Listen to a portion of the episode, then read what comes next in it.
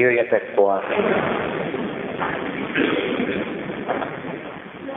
A mi segítségünk, Isten tiszteletünk megáldása és megszentelése az Úr nevében van, aki úgy szerette a világot, hogy egyszülött fiát adta, hogy aki hisz ő benne elnevetten, hanem örök élete legyen. Ámen.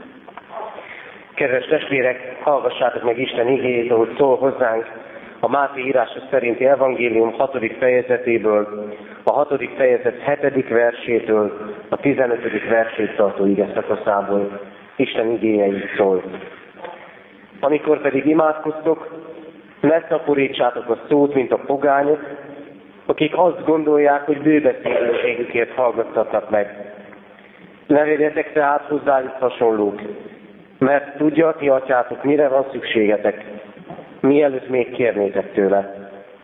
Ti tehát így imádkozzatok, mi atyánk, aki a mennyekben vagy, szenteltessék meg a te neved, jöjjön el a te országod, legyen meg a te akaratod, amint a mennyben, úgy a földön is.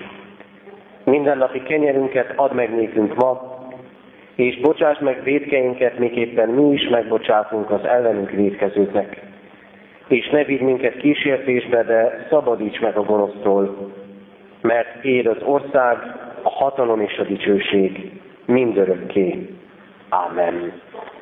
Mert ha az embereknek megbocsátjátok védkeiket, nektek is megbocsát mennyei atyátok.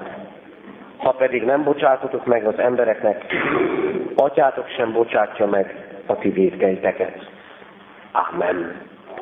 Isten szent lelke tegye áldássát szívünkben az igét, és adja meg nekünk, hogy annak ne csak hallgatói, hanem értői, befogadói, megtartói is lehessünk. Imádkozzunk. Örökkévaló Istenünk, áldunk téged, hogy Krisztusért atyánknak nevezhetünk téged. Áldunk azért, mert úgy gondolhatunk rád, mint aki mindenható úr vagy, és szerető atya, aki mindent megcselekedhet, és aki javunkat munkálja minden időben. Áldunk téged, Urunk, a te munkáidért, azért, amivel fenntartod, igazgatod, kormányzod és vezeted az egész világ mindenséget. Áldunk azért a munkáért, amelyet lelked által bennünk végzel, amely által meggyőzöl bennünket arról, hogy mi a jó, mi az, ami neki, neked tetsző. Áldunk azért, mert munkálod bennünk az irántod való engedelmességet.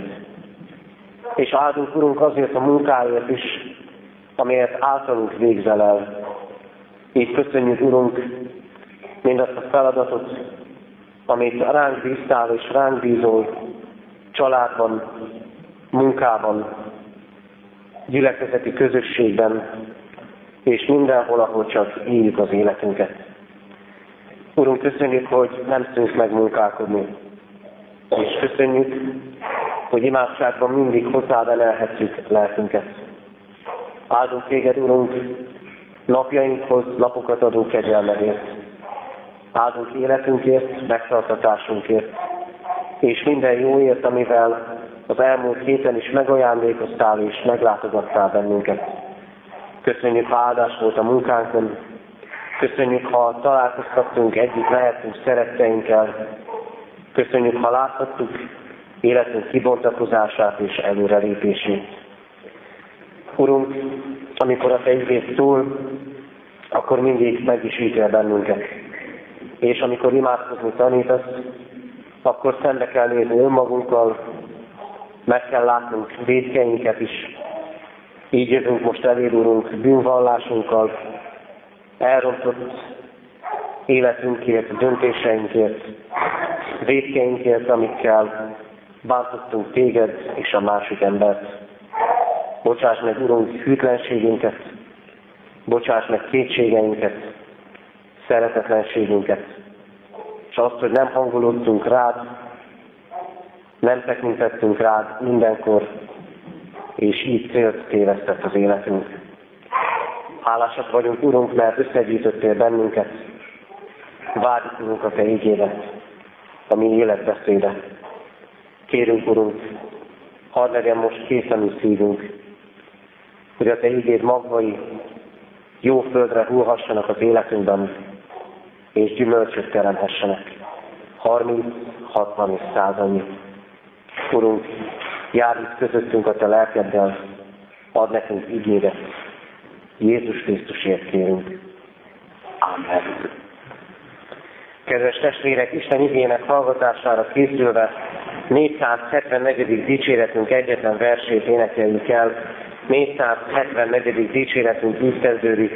Istennel járni, lakozni. Az ének alatt a gyermeküket várjuk a gyermekisten tiszteleten. Kedves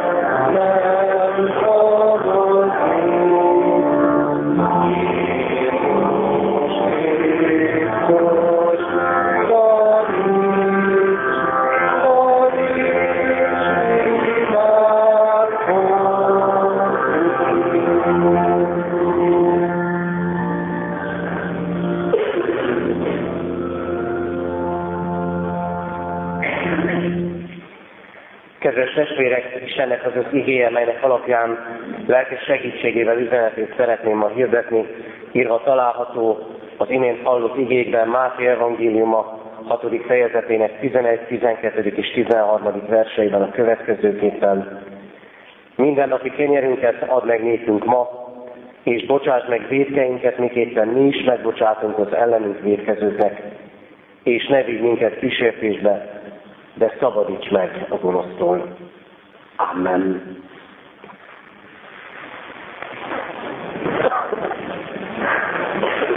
Kedves testvérek, a mai igehirdetés alapigéje az Úri imádságnak, a mi atyánknak a második része. Miután az előzőekben te volt a megszólítás, szenteltessék meg a te neved, jöjjön el a te országod, legyen meg a te akaratod, az imádságnak ebben a második részében én és mi, az ember, ami mindennapi szükségeink kerülnek előtérbe. Jó újra emlékeznünk arra, mert erre emlékeztet minket az ige, hogy a mi szükségeink és kéréseink a második helyen vannak. Mert minden az Úristentől indul. Előbb imádkozunk az ő akaratáért, annak növekedéséért ebben a világban, azért, hogy megszenteltessék az ő neve, és utána érkezünk meg a mindennapi kihívásokhoz és szükséges, szükségeinkhez. Mindennapi dolgaink az Istenen vannak. És mivel az Istentől indulunk, az Úrtól indulhatunk el, ezért ebben az összefüggésben láthatjuk a mindennapi szükségeinket is. Az Isten felől értelmezhetjük az életünket. Keresztény ember életének ez a nagy lehetősége. Kimondhatjuk a szükségeinket, és az egész életünket az Isten felől értelmezhetjük. Nem emberi ötletek felől, nem emberi diktátumok felől, nem felől, amit egyébként nagyon gyakran látunk, és amiket sokszor le akarnak nyomni a tortunkon, hogy a hiányok és a szükségek felől értelmezzük az életünket az egész világ, az egész társadalom, amiben élünk, arra rendezkedett be, és ezt erősíti napról napra, hogy hiányokat és vágyakat gerjesztem bennünk, és ez határozza meg az életünket. És így válik az életünk, a mai ember élete sokféle lehetőség ellenére is egyre inkább frusztráltá, mert olyan szükségeket és hiányokat láthatnak velünk, amelyeket talán soha nem tudunk betölteni. És akkor itt van előttünk az Úri imádság, Krisztus tanít imádkozni, mi is elmondjuk gyakran ezt az imádságot, és így kezdődik ez a második szakasz. Mindennapi kenyerünket ad meg nekünk ma. Töltsd a szükségeinket. Az Úristen arra tanít minket, hogy melyek az igazán fontosak és szükségesek. Az Úri imádságnak ebben a második szakaszában háromféle szükség jelenik meg előttünk. A testi, a lelki és az erkölcsi szükség. Mindegyik fontos. És már ebben tanít minket az Isten igéje, ugyanis amikor szükségekről beszélünk, nagyon sokszor megrekedünk a testi szükségeknél és hiányoknál. De mindez fontos. A testi, a lelki és az erkölcsi is. Nem mástól kell várnunk ezeknek a szükségeknek a betöltését, mint magától, az Istentől. Mindenben gyarapodni kell, és imádság által neked gyarapodni. És amikor testi szükségekről, lelki szükségekről és erkölcsi hanyatlásról beszélünk, akkor világosan mutat rá Isten igéje arra, ennek az is az oka, kevés az imádság. Nem imádkozunk eleget, vagy csak felszínesen imádkozunk ezekért. Mert hányszor kaptuk magunkat azon, hogy mondtuk akár az Úri imádságot is, meg a személyes csendes imádságunkat, és csak szavak voltak. A gondolataink egészen máshol jártak. A hiányok oka, hogy kevés az imádság. Hogy azt gondoljuk, önerőből meg tudjuk oldani, előre tudunk lépni, és fel tudunk emelkedni. Krisztus nélkül lehetetlen. A mai ige arra tanít és bíztat bennünket, hogy kérjük a mi Úrunktól testi, lelki és erkölcsi szükségeink betöltését. Mindenek előtt ezért üzeni az ige, a mindennapi élethez szükségeseket megadja az Isten, nekünk kérnünk kell azokat. Minden évben megcsinálom a diákokkal, az egyik tananyaghoz kapcsolódva, írjuk fel a táblára, miket tartanak szükségesnek a mindennapi élethez. És persze jönnek ilyenek, hogy levegő, meg étel, meg ital, aztán jönnek olyanok is, hogy tévé, meg számítógép, meg okostelefon, és még lehetne hosszasan sorolni ezeket. És hogyha ezeket szépen sorra vesszük, akkor ha csak így látjuk ezeket a dolgokat, akkor azt mondhatjuk a mai embernek, jóval több dologra van szüksége a mindennapihoz, mint régebbi korok embereinek.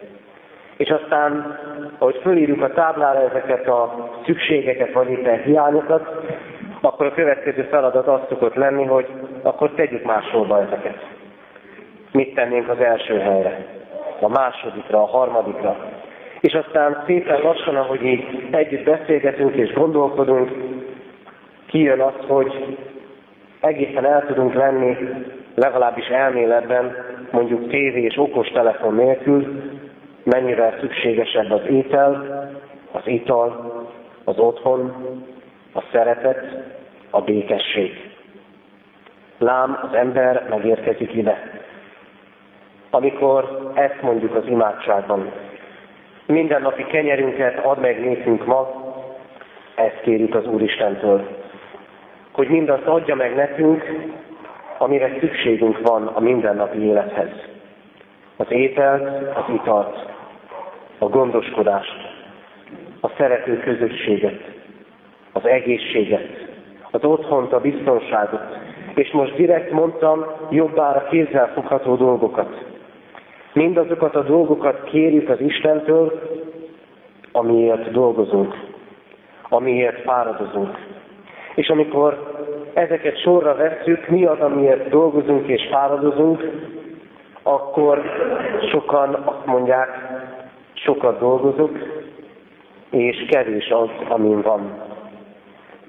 Elgondolkodtató volt egy mondat, amit nemrégiben olvastam valahol, így fogalmazta meg valaki, talán egy kicsit radikálisan, de mégis elgondolkodtatóan.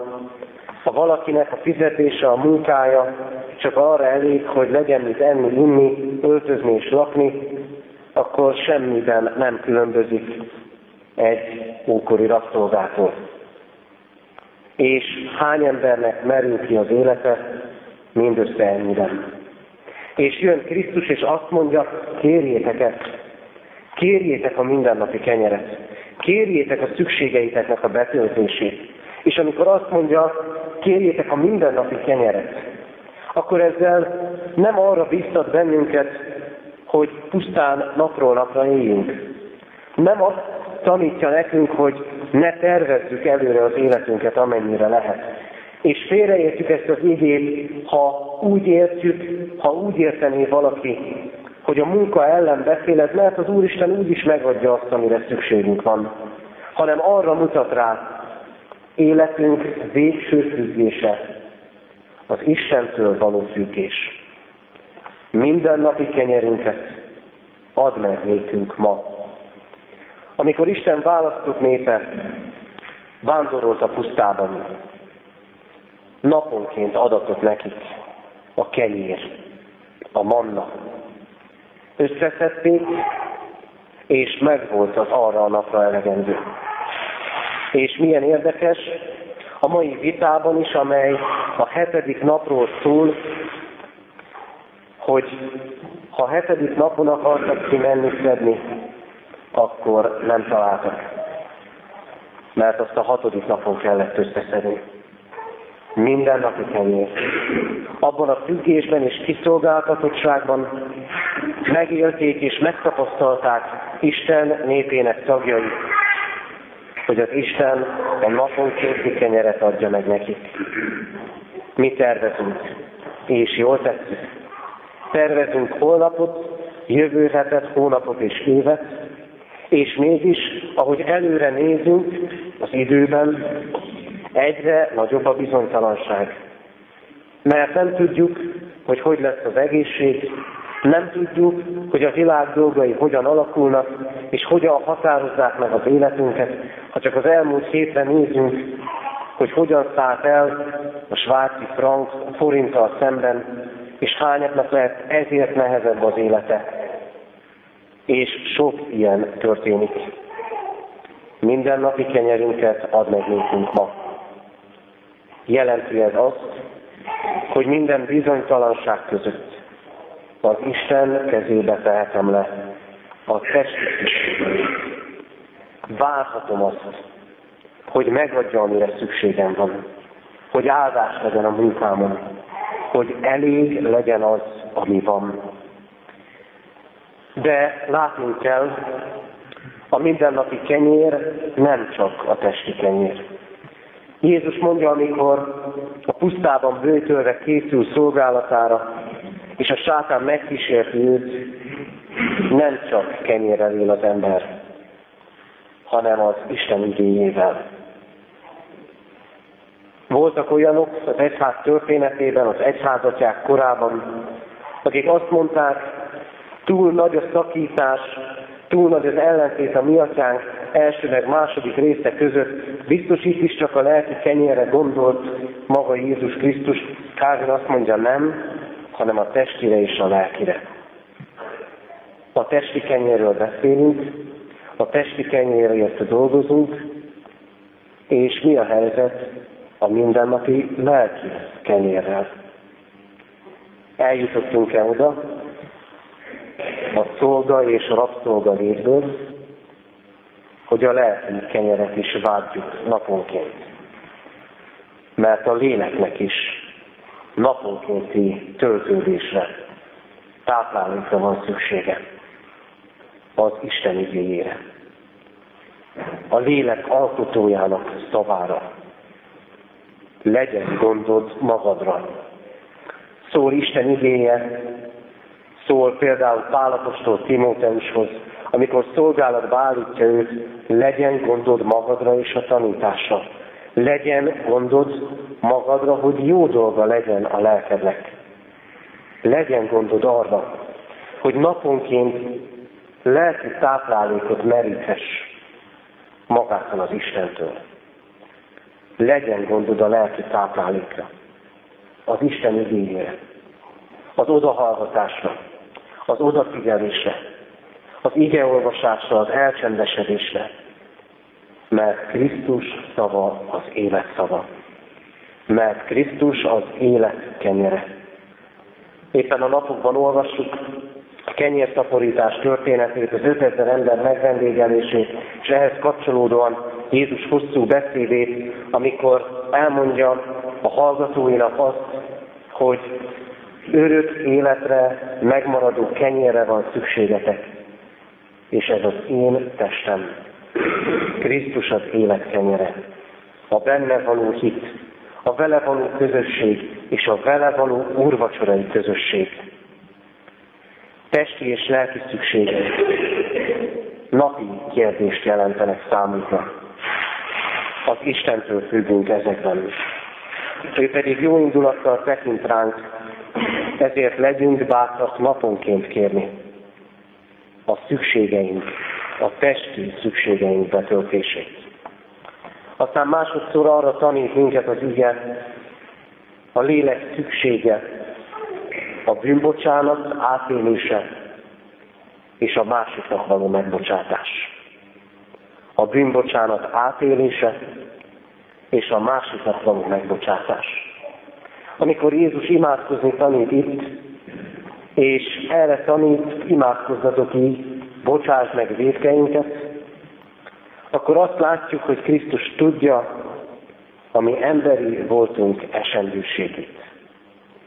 Tudja azt, hogy mindenki, még az ő követői is, az ő követői éppen úgy védkeznek. Különben nem kellene kérni ebben az imádságban, hogy bocsássa meg védkeinket. Igen, Krisztus tudja, és számol vele, hogy az ember akkor is, és ma is, és mindenkor védkek és bűnök adósság spirájában él. Hordozza az eredendő bűnt, hordozza a rosszra való hajlamot, és védkezik sokféleképpen. Isten és a másik emberrel szemben. De mit kezd az ember a bűnnel? Mit kezd az ember a saját védkeivel? Sokszor szeretnénk megkerülni ezt az egyébként kényes kérdést. De Krisztus, amikor imádkozni tanít, akkor sem hagyja, hogy elkerüljünk ezt a kérdést. De mit kezdünk vele? Van, hogy a szőnyeg alá söpörjük. Mennyire sok mindent kifejez ez a kép. Nem fontos ez. Ne lássák. Még mi se lássuk a védkeinket. Majd egyszer. Majd amikor jön a nagy takarítás majd ha nyári szünet lesz, és jobban ráérek, majd ha idős leszek, majd ha nyugdíjas leszek, és jobban ráérek, akkor elrendezem ezeket a dolgokat. Mit kezdünk a védkeinkkel? Elrejtőzünk velük. Mint Ádám és Éva tette az éden kertjében. Elrejtőzünk velük az Isten elől és a másik ember elől. Állarcot vonunk a másik emberrel szemben is, hogy ő legalább ne lássa. Rejtőzünk nem beszélünk róla.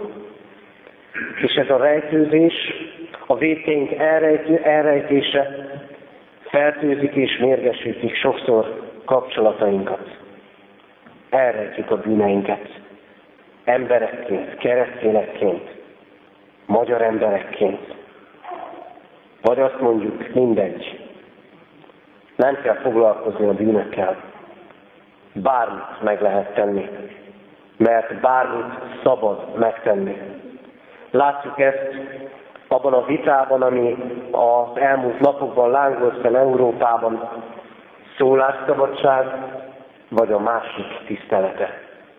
Minden. Bármit és mindent meg lehet tenni. Így vagyunk mi a védkekkel.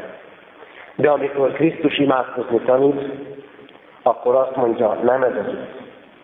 Nem az, hogy azt mondjuk a bűnökre mindegy. Nem az, hogy elrejtjük. Nem az, hogy szőnyeg alá söpörjük őket. Hanem az, hogy oda visszük a mindunk elé. Hogy bocsánatot kérünk. És amikor Krisztus így tanít imádkozni, akkor arra tanít, kétféle tudatnak kell ott lenni az emberben a bűntudatnak és a megbocsátás tudatnak. A bűntudatnak és a megbocsátás tudatnak. A bűntudatnak azért, hogy Isten előtti alázatra indítsam. Hogy bár elindultam, bár elindulhattam és járhatok az Isten útján, léphetek előrébb, de nem vagyok kész. Majd kész leszek arra a napra, Krisztus napjára, és ott lehet a megbocsátás tudat. Hányan szenvednek abban a tudatban, hogy csak a bűn tudatig jutnak, és nem tudják, megbocsátó és könyörülő úruk van. Ha tudom, hogy megbocsát Krisztus, akkor ez felszabadít. Akkor enyém az újrakezdés ígérete. És akkor már nem kell szőnyeg alá söpörni, nem kell elrejteni, és végképp nem kell legyinteni. Azt mondva, mindegy, hogy védkezek-e vagy nem. Megbocsátást tudott. És ezért Krisztus arra bíztat minket, álljunk elé naponként imádkozva, hogy bocsáss meg a védkeinket. Vagyis naponként mérlegre kell tenni az életünket. Isten igényének mérlegére. És így kapcsolódik össze a kettő, a mindennapi lelki kenyér, a minket világosan tanító és a vezető Isten útmutatás, ami mérlegre teszi a tetteinket és a szavainkat. Mérlegre kell tenni, hogy lehessen belőle bocsánatkérés. Krisztus biztat. Aki bocsánatot kér, annak az Úristen megbocsát. És igen, kell, hogy az embertől is bocsánatot kérünk. Mert azért az Úristen elé mindig könnyebben odaállok. Mennyivel könnyebb összekulcsolva kezünket elmondani egy imádságot, mint oda menni ahhoz a másikhoz, akit megbántottunk, aki ellen végeztünk, a szemébe nézni és azt mondani, legyőzve hiúságunkat és sok mindent, bocsáss meg, mert én hibáztam. És igen, ebből kell, hogy fakadjon a megbocsátás lelkülete.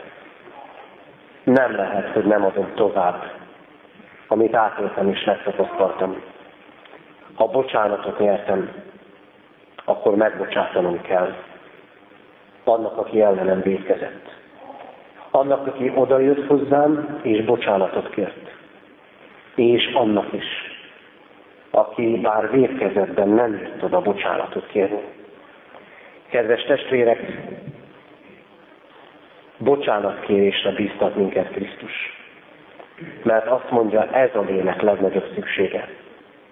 Bocsánatot kérni tőle, és a másik embertől, és megbocsátani. Végezetül pedig azért kell imádkoznunk, hogy készek legyünk engedelmeskedni az Istennek. Mert a megbocsátást átélő ember már nem akar védkezni. De a megbocsátást átélő ember tudja, hogy ott van a gonosz, a kísértő a világban, aki erősebb, mint ő. Ne vigy minket kísértésbe, de szabadíts meg a gonosztól. Mert a gonosz erősebb. Mert Krisztus itt arra tanít, a gonosz nem tűnik megkísérteni.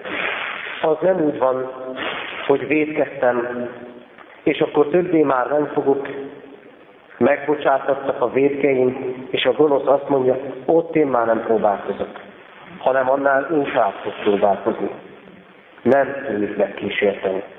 Nem tűnik meg eltántorítani hittől és engedelmességtől. És teszi ezt úgy a kísértő, hogy erősebb, mint mi vagyunk. De Krisztus nála is erősebb. Szabadíts meg a gonosztól. Szabadíts meg a gonosztól. Vagyis láttasd velem, Istenem, hogy hol vannak és mikor jönnek a kísértések az életemben. Szabadíts meg! Mert ez a bíztatás, amit Isten igényében olvasunk, igaz. nem hagy titeket erőtükön felül kísérteni, sőt, el fogja készíteni a szabadulás útját is. És megtörténhet, hogy a kísértés próbává szerűül. Hogy, a, hogy az Isten úgy használja a gonosz mesterkedéseit, hogy nem elgyöngülünk és elbukunk, hanem megerősödünk. Mint ahogy az edzés programot teljesítő, erőt, erejét megfeszítő sportoló, aki versenyre készül. A kísértés, ha Krisztussal vagyunk benne, erősít. Imádkozunk itt. És imádkoznunk kell, hogy tudjunk jót tenni, hogy tudjunk engedelmeskedni kísértések között is. Mert így naponként lehetnek győzelmek az életünkben. Hányszor éppen ennyi hiányzik, hogy egy-egy napra visszatekintve azt mondjuk, talán ma nem értem el semmit. És mégis győzhettem és győzhetek naponként kísértésekben az Istennel. Egyedül soha, vele mindig. A keresztény élet Istennek engedelmes, tökéletesedő élet kell, hogy legyen. De Krisztus világosan aláhúzza, van gonosz és van ellenség. Ezért imádkozni kell a győzelemért a kísértésekben, hogy tudjunk engedelmeskedni.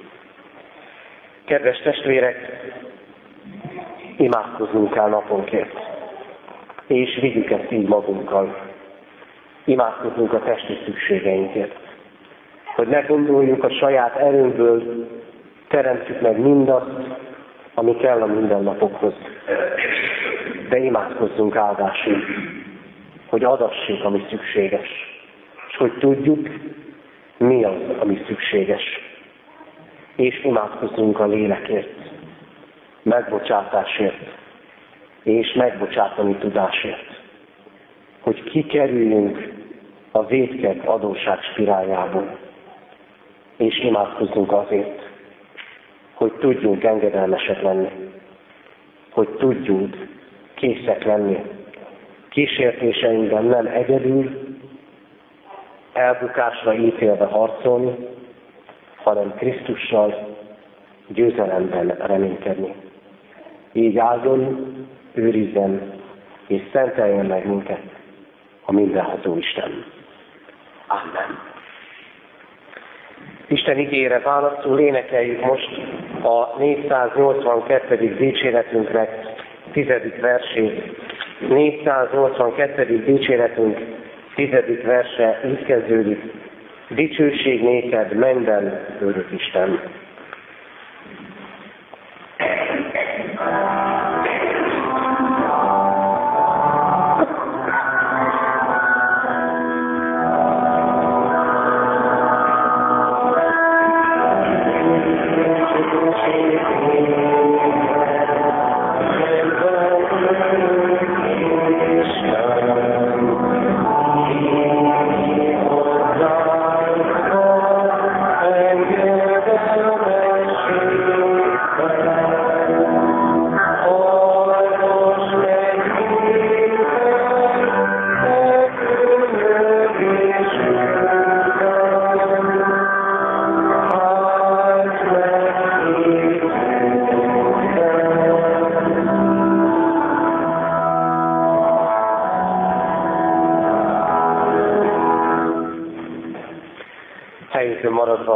Maradva imádkozunk.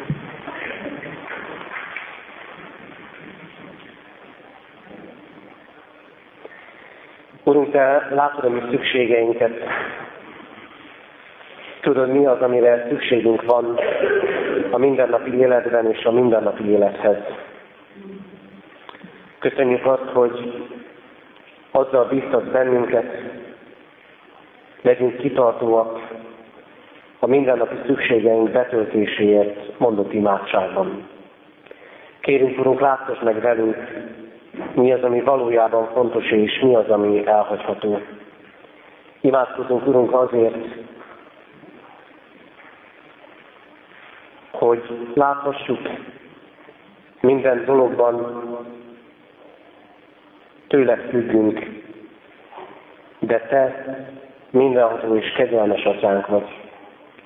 Ezért kérünk, add meg nekünk azt, amire naponként szükségünk van. És ments meg minket szorongástól, félelemtől és aggodalmaskodástól akkor, amikor a jövendőbe tekintünk. Urunk, látod a mi lelki szükségeinket. Köszönjük, hogy adod a Te ígédet, és hirdeted a megbocsátás ajándékát. Láttasd velünk, Urunk, bűneinket, és szabadíts fel minket bűneink alól. És segíts minket arra, hogy oda tudjunk állni eléd, és oda tudjunk állni embertársaink elé, bocsánatot kérve. És bár megtörténik, Urunk, hogy minket bántanak meg, és nehéz a megbocsátás, ad lelked erejét, hogy keresztényi lelkülettel tudjunk megbocsátani másoknak. Istenünk, kérünk, hogy légy mellettünk a kísértésedben. Bocsáss meg, ha el, elbizakodottá váltunk. Ha úgy gondoltuk, hogy a megbocsátás átélve van már elég erőnk és bölcsességünk ahhoz, hogy ellenálljunk a kísértésekben. Kérjük, Urunk, szabadíts meg a gonosztól, és segíts minket arra, hogy a kísértésekben a tőled jövő szabadulást élhessük meg. Urunk, imádkozunk hozzád önmagunkért, hitünk növekedésért. Imádkozunk, Urunk, a betegekért, gyógyulást kérőkért és remélőkért. Fordultuk, Urunk, azokat, akiket a gyár nehézséget tervel. Kérünk, építs, erősíts őket. Imádkozunk, Urunk, azokért, akiknek a mindennapi kenyér nincs meg, akik ezért nem csak a holnapra, de a mára is reménytelenül tekintenek. Légy mellettük, Urunk, és hadd lehessünk mellettük, ha adatik nekünk annyi, hogy adhatunk másnak. Istenünk, imádkozunk azokért, akiknek nincs lelki kenyerük, és akik elutasítják a lelki kenyeret. Hogy hadd legyünk kitartóak abban, hogy eljuttatjuk hozzájuk a Te igéd örök lelki táplálékát. Imádkozunk így, Urunk, ami gyülekezetünk növekedéséért, megújulásáért.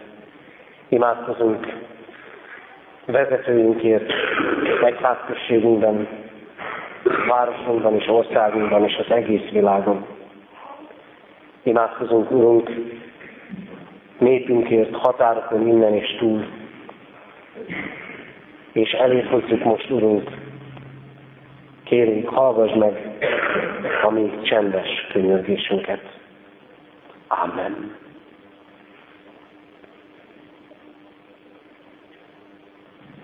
Köszönjük, Urunk, hogy Krisztusért meghallgatod a mi könyörgésünket. Amen. Fennállva imádkozunk, hogy a mi Úr Krisztus tanított bennünk. Mi, Atyánk, aki a mennyekben vagy, szenteltessék meg a Te neved. Jöjjön el a Te országod, legyen meg a Te akaratod, amint a mennyben, úgy a földön is. Minden napi kenyerünket add meg nékünk ma, és bocsáss meg védkeinket, miképpen mi is megbocsátunk az ellenünk védkezőknek. És ne vigy minket kísértésbe, de szabadíts meg a gonosztól, mert éd az ország, a hatalom és a dicsőség mindörökké. Amen. Hirdetem az adakozás lehetőségét, mint Isten tiszteletünk hálaadó részét. Alázatos szívvel Isten áldását fogadjátok. Istennek népe, áldjon meg téged az Úr, és őrizzen meg téged. Világosítsa meg az Úr az ő arcát rajtad, és könyörüljön rajtad. Fordítsa az Úr az ő arcát reád, és adjon néked békességet. Amen. Helyet foglalva a hirdetéseket hallgassuk meg. Kérdezem a testvéreknek, hogy ma még 11 órakor és délután 5 órakor tartunk Isten tiszteletet Kecskeméten a templomban. A mai nappal kezdetét veszi az ökumenikus imahét, így holnaptól, hétfőtől szombatig minden este 5 órára az ökumenikus imahét alkalmaira várjuk a testvéreket.